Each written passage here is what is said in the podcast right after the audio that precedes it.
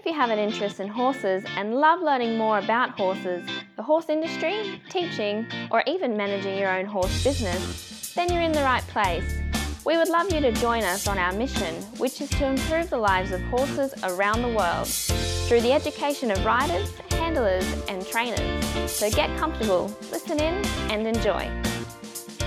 If you have the same vision as International Horse College, which is to have a world where people safely appreciate, respect, and enjoy their horses, and the horses appreciate, respect, and enjoy their people, then have a look at their website, internationalhorsecollege.com, registered training organisation 31352. Our guest today is Nicole Stewart. Nicole was a performance coach to the Australian Paralympic gold medalist Joann Formosa during her 2012 London campaign. Nicole's helped transform the riding and lives of thousands of equestrian athletes all over the world over the past seven years. She's been a working student for Megan Jones for 18 months, and she rode extensively under Jamie Coleman for two years as well. And she's been a FEI two star eventer. How are you, Nicole? I'm well, thank you. Good. Now I know there's far too many to choose from because you're, you know, performance coach, but have you chosen a favorite quote for us today or an inspirational quote? I have, sure. So you're so right. There is way too many to choose from in my profession. And I think the one that I love and the one that I've chosen for you today is that butterflies are important. You just have to make them fly in formation. I don't actually know who that quote's from, but I've seen it around and about over the years, and I feel like it's really true. I have a lot of athletes that come to me and they want to get rid of their fear altogether, or they want to get rid of their nerves altogether. And the reality is, we're human beings. We experience fear and nerves and a level of anxiety, and those things are really, really normal. And so it's about being able to make those butterflies fly in formation as opposed to letting them run you yeah, so that's yeah. why I love that quote. that that is a good one. It is a good one. I'm sure you would have used it yourself as an eventer. You teach it to yeah, and you use it a fair bit within your own coaching. That's good. Yeah, that's definitely. Good. yeah, yeah. Now, Nicole, can you tell us about your first memories with horses? You know, what was the first time that you remember patting a horse, being on a horse, having a horse in your life? Yeah, sure. I have really clear recollections of sitting on the front of a stock saddle in front of my uncle. Mm-hmm. And I probably would have been about three or four years old. My mum grew up with horses in rural Victoria, and it was during one of our visits to her family that that I got to sit up on a horse with my uncle and it was really in my blood ever since that I remember I think it was mm. like a tall bay horse that I rode for the first time and I was just enraptured. no, that's good. That's good. Yeah, and good on your uncle. Yeah, I'm sure my mum wasn't that thrilled with him.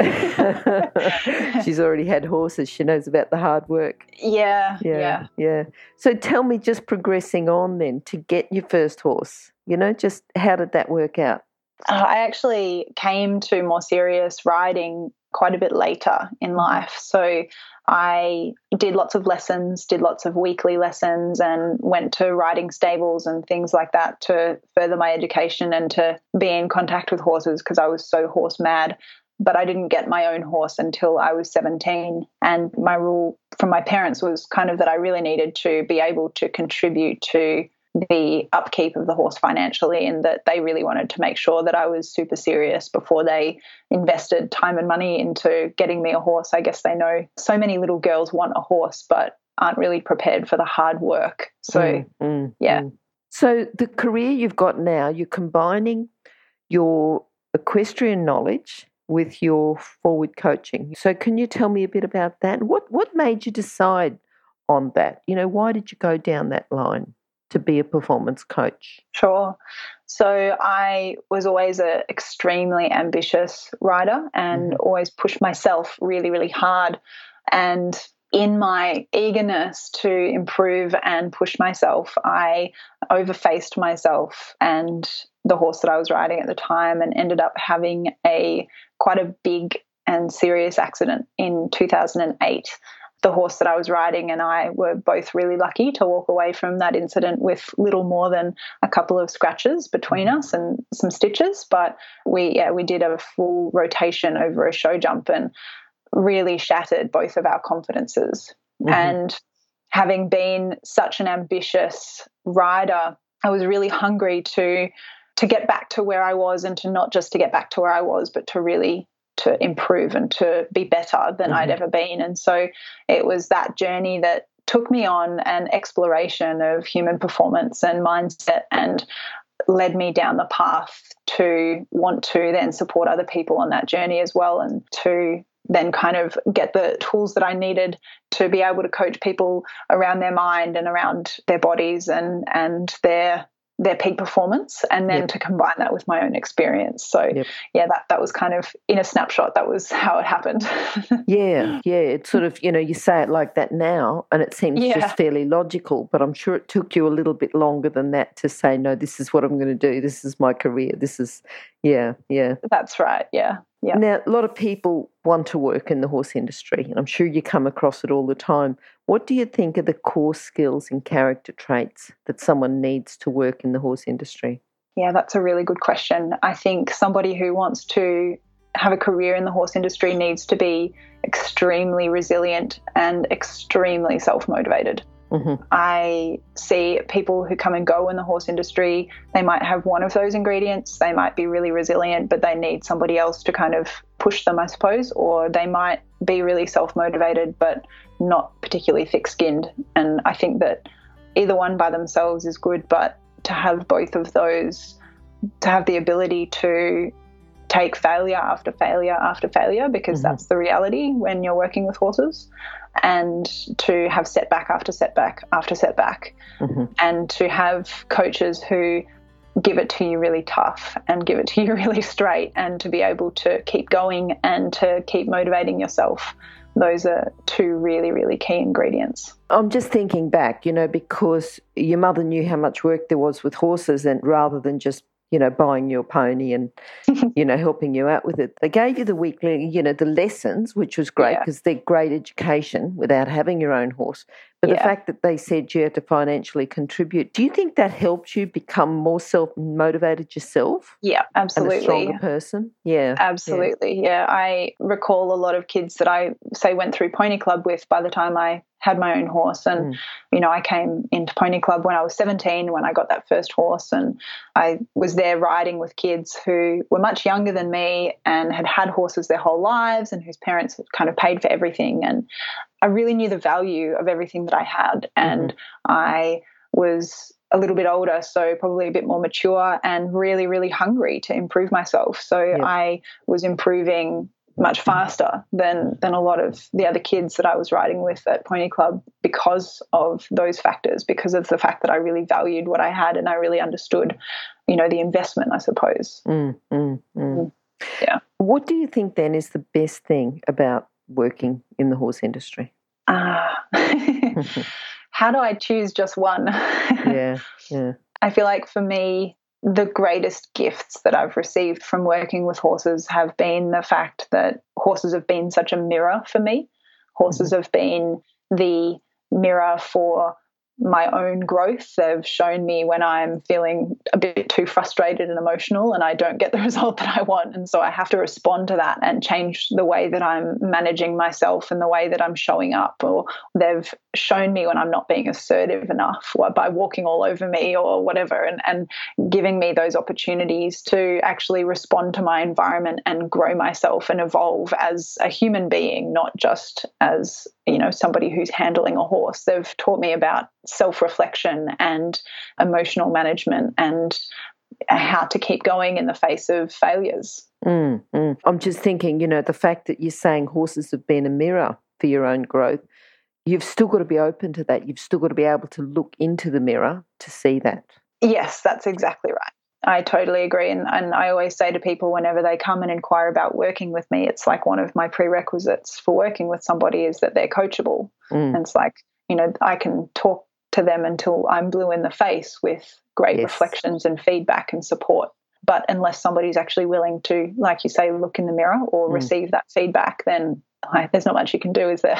yeah, yeah, that's right. That's right.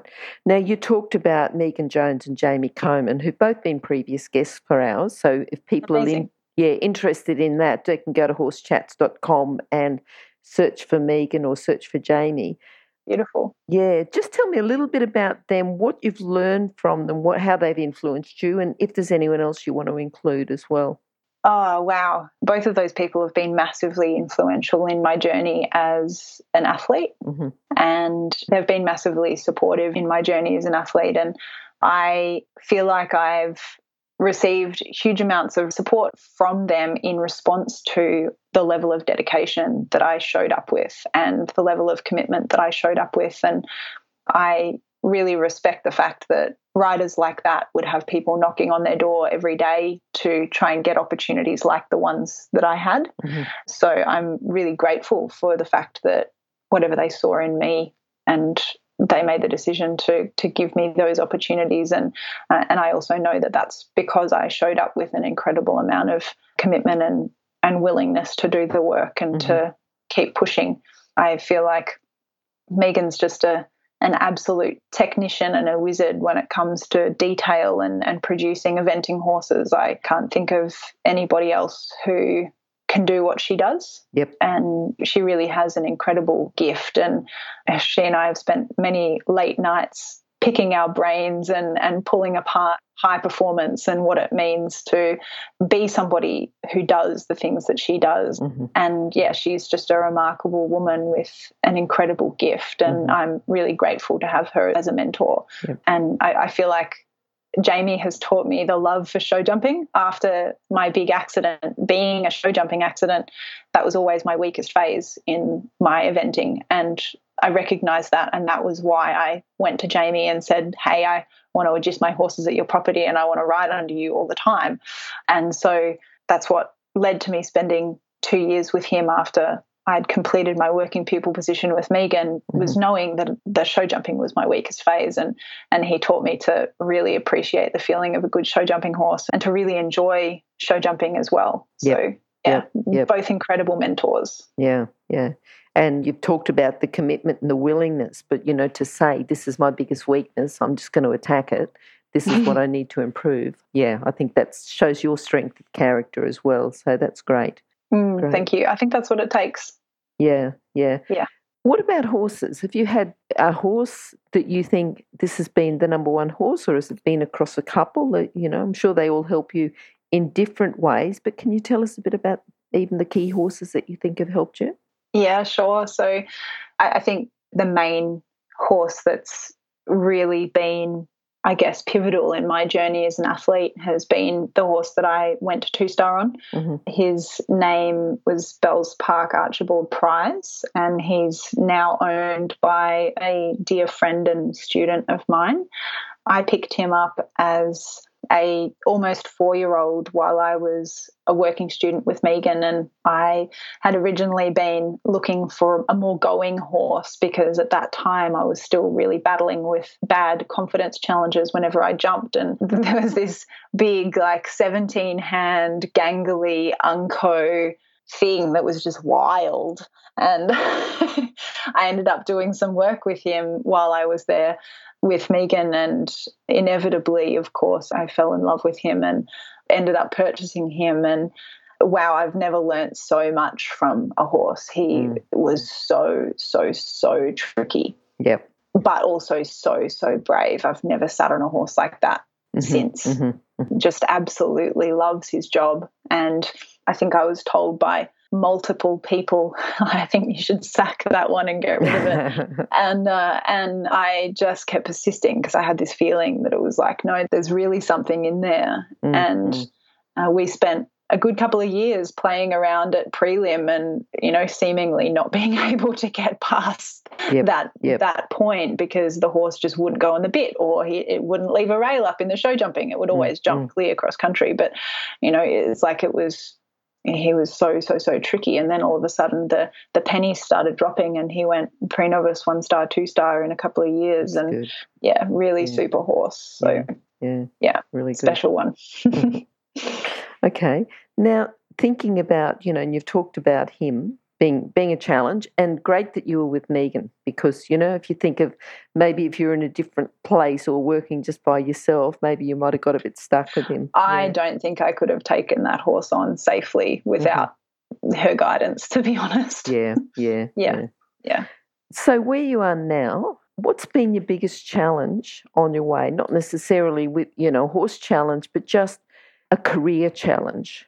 I think my my biggest challenge has been in the last two years or so. Mm-hmm. Uh, around two years ago, I had an incredibly tough beginning to that would have been 2016 yeah two years ago mm-hmm. and in the space of about three months i had my old horse die who was what like my first serious eventing horse. Yep. i had her die uh, i had my nan die mm-hmm. and then my seven and a half year relationship ended.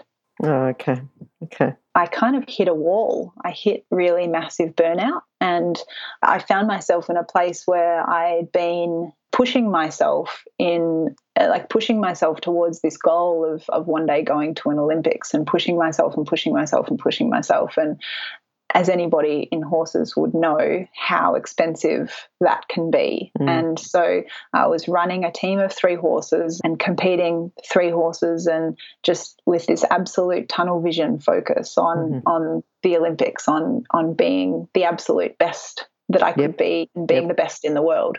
And those experiences, I really hit a wall and mm-hmm. and hit a massive amount of burnout and had to slow down and get really honest with myself about what I really wanted to be doing and whether I really wanted horses to be my whole life. And I understand that you know, people like Jamie, people like Megan, the reason they've been to the Olympics, the reason they've gotten to that standard is because they have literally given their whole life to that cause. You know, people like Jo Formosa, who I worked with really closely throughout mm-hmm. her London campaign, and you know, she, I'm sure she wouldn't mind me saying this, but like she finished and she won that gold medal, and she partially jokingly, partially seriously said to me afterwards, like, I can die now. That was my mm-hmm. purpose. Mm-hmm. That was what I mm-hmm. was here to do.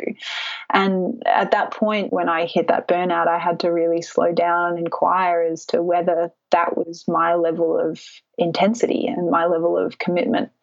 So there was a big part of me as a performance coach, as somebody who drives people to always be striving to improve, that felt like a real fraud when I started going, well, maybe that's not what I want. Mm-hmm. And so I would say that that's been my biggest challenge has been in redefining my relationship to horses and redefining my relationship to the horse industry and yeah, looking at who I really want to be mm-hmm. in, in the mm-hmm. last two years. Mm-hmm. Mm. Yeah, yeah. No, I think that's um, very honest and down to a thing that you've said and gone through.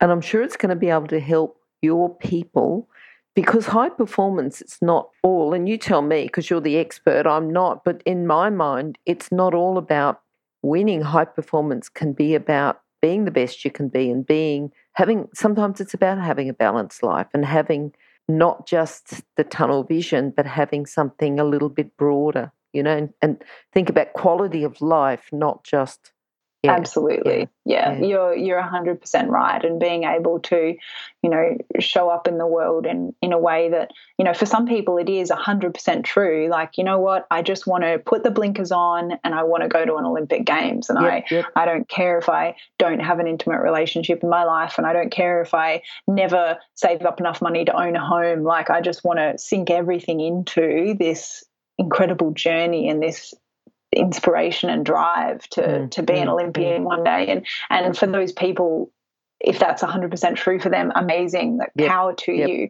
But you're yep. 100% right. There's there's also people out there who just want to enjoy their riding and have a great time and be the best that they can be and have a heap of fun and grow themselves and improve themselves and learn and and to have all of those other things too. And and there's no right or wrong at all. Mm, it's it's mm. really about choosing what is most true for you and then growing within that parameter. Yep yep. Yes yeah, so i mm. suppose that that hitting the wall as you say is really you telling yourself that this is not the way i want to be you know, if, if, everything's going well and you can get through and over things like that, then you're right. But um, yeah, it's something to think about, isn't it? Yeah, definitely. And I think, you know, the, the great challenge that I faced was that uh, part of my identity had really become that like I'm I'm working towards going to the Olympics, mm, mm. and that was the bit that was challenging to release, Mm-hmm, to mhm. come to terms with. It's maybe maybe that's not actually what I want, and there's a lot of pushing, and there's a lot of there's a lot of times that I've sat with riders who have told me a story about their goals changing, Yep. and Yep. in those situations, I can often see through that story and just see that there's massive fear in the way. And Mhm. there's massive fear of maybe I'm not going to get there. And there's times that I've needed to have really loving conversations with my clients and give them a gentle kick up the backside and say, you know what? Do you actually want this? Like, do you, do you actually really want this? And are you prepared to push past this fear and not let this get in the way for you? And I think that that's that's the inquiry I had to make into myself. Is you know, am I really scared that I'm not going to get there, Mm. or am I just coming to terms with the fact that my goals are changing and my priorities are shifting? Yep. Yep. Mm. It's a hard conversation to have with yourself. oh, I'm sure. I'm sure. And and Yeah. thinking, you know, because you've gone through and this is you as a performance coach, you you know, talking about your own journey about Mm. the the loss of confidence you had with your riding and your jumping, but then, you know, the more recent um yeah, just on your own journey and finding what you need. But what's, you know, you now as a performance coach, what's another common reason why people would need a performance coach? Great question. So, I guess fear and nerves is a really big one. Mhm. I work with a lot of people with fear and nerves. Other challenges that I help people face are things like I don't feel worthy enough to invest in my journey as an athlete. You know, people who are time and time again getting the wrong horse for themselves or Mm. selling themselves short in the path that they take because they're not really prepared to back themselves and Yep. step up. And uh, other challenges that people might face are when they everything goes really well at home and then they get out to a competition and all of a sudden the wheels fall off and they can't ride A to C in a straight line. Mhm. Mhm. And that's not necessarily a fear or nerves thing, but the way that our nervous systems work, if you're putting yourself under massive pressure sometimes, sometimes stuff doesn't go the way that you'd really like it to when you're in the ring. So that's another area that I work with people on a great deal as well. Yep. Yep. Mm. Yep. It's really endless. I feel like this. I feel like it's a, it's a bit of a bottomless pit in terms of, you know, the ways in which performance coaching can help people enhance their lives. It's really this question of like, do I want my riding and my life to be different to the way that it is right now? Mm, Yes or mm. no? And then, do I know how to get there? Do I know how to bridge that gap from where I am now to where I really want to be? Mhm. And generally speaking, the answer is no, because if you did know how to get there, then you would already be there. Yes. Uh, and, yes. and so it's like it's so much born of that question of do you know where you'd really love to be? Mhm. And are you there now? And do you know how to get yourself there with without the help of somebody else? And Yep. yeah, that's that's often yep. where the question, uh, often where I start with people is, you know, they come to me saying it's like I, I know I'm capable of more than this, and I know that I want more than this. I just don't know how to do it. If you're an equestrian coach or a horse riding instructor, or even if you aspire to be one, have a look at the free video series for horse riding instructors on the Horse Chats website. Go there now, have a look. horsechats.com. and those answers, I'm sure, are going to be different with every person that you talk to. That's 100% right. And there's so much that comes into play. You know, people don't realize just how complex we actually are as beings. And that's one of the reasons that I love what I do, is because there's never a really clear answer. But, Mm. you know, somebody who's had massive confidence challenges as a little kid and not being able to back themselves in the playground playing on play equipment. And I'm just using this as an example. Yep. But it's like, you know, those sorts of challenges can show up later in our lives and we've got Mm. no idea where they've come from. Or, you know, a, a little child who's had a, a parent or guardian that's constantly said, like, oh, be careful, you'll fall, don't go over there and do that. And Mm. and there's this voice all of a sudden that starts coming in to their mind when they're pushing themselves to expand that's saying, like, oh, uh, you know, be careful, you'll fall, you can't do that. And they're going, where's this voice even coming from? It's like we don't realize that so often, so many of our beliefs are actually not our own. They're from somebody else. They're from Yep. society or our parents or yep. an instructor yep. once that said something that was a bit overly tough to us, and we don't realize how sensitive we actually are to our environment as mm-hmm. as human beings, and we kind of see ourselves as being these little like individual vessels that are floating around through the world, and and we're not really affected by what goes on around us. But that's just not true. Mm-hmm. So yeah, there's there's so much complexity when I'm working with somebody in terms of what's actually there for them and the challenge they're facing and where it's come from. So yeah, yeah, yeah, yeah. Now, have you got a book that you could recommend people read? That would really depend on what it was that they were wanting to learn about. Yep. So, so again, it's like, where are you now, and where do yeah, you want to be? Yeah, that's exactly right. Yeah. yeah, it's like you know, what is the what's your point A and what's mm. the point B that you're working towards? Because mm-hmm. there's fantastic resources out there for uh, performance coaching. You know, you can go and look at anything by Tony Robbins yes. and he will talk to you about you know peak performance and mindset and how to be really focused and powerful under pressure and then there's also massive value in doing work around being able to get slow down and get in your body and be in the present moment and actually relax your body and relax your body so your nervous system can unwind and let you function under pressure. So, like, there's a huge spectrum of resources that can be really appropriate and applicable for mm-hmm. people when they're facing performance coaching related challenges. And they're not all horse related resources either. It's like, you know, again, like you said, that question of where are you now and where do you want to go? mm, mm, mm. And I think Tony Robbins, it's not the first time that someone's recommended his books as well. totally, yeah, yeah. Now, what are you looking forward to in the future? You've got a young horse that you're getting ready and bringing on, and yeah. So yeah.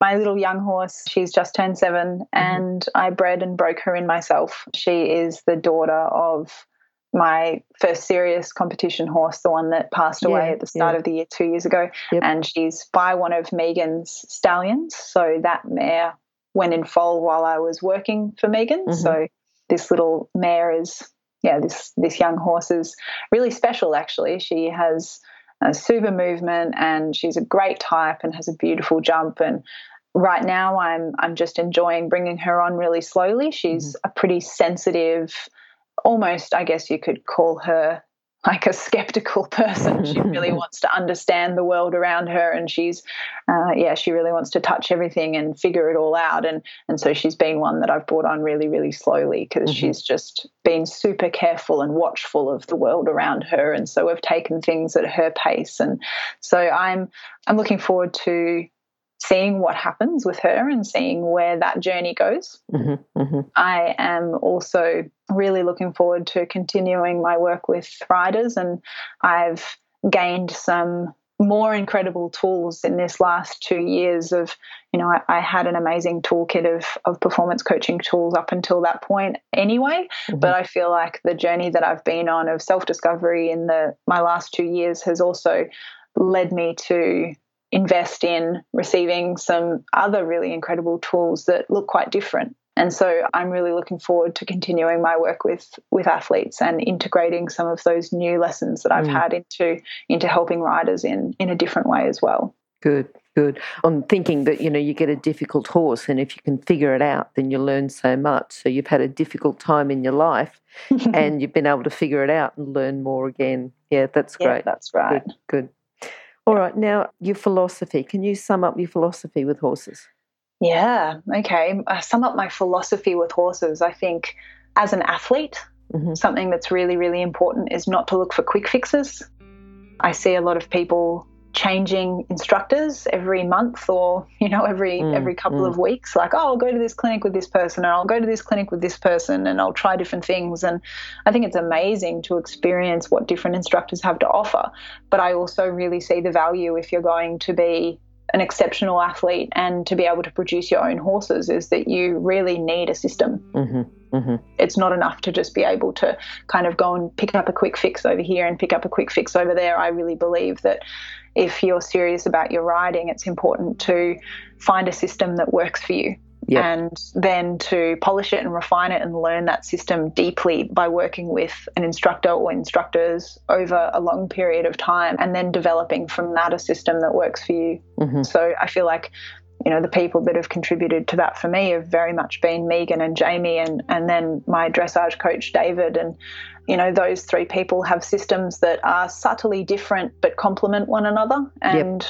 all three of them I've worked with over a very long period of time and hence have been able to develop my own system which kind of has a flavor of all three of theirs but is actually not just a quick fix but actually a whole training system. So you can produce a horse like that, or then you can get on something tricky and you can, Mm. you know, you can actually problem solve it as opposed to if you flit around looking at loads of different instructors and never really deepening into a system, you just don't get that opportunity. Yep. Yep. Yep. Yeah and don't neglect your mind. That would be my other suggestion.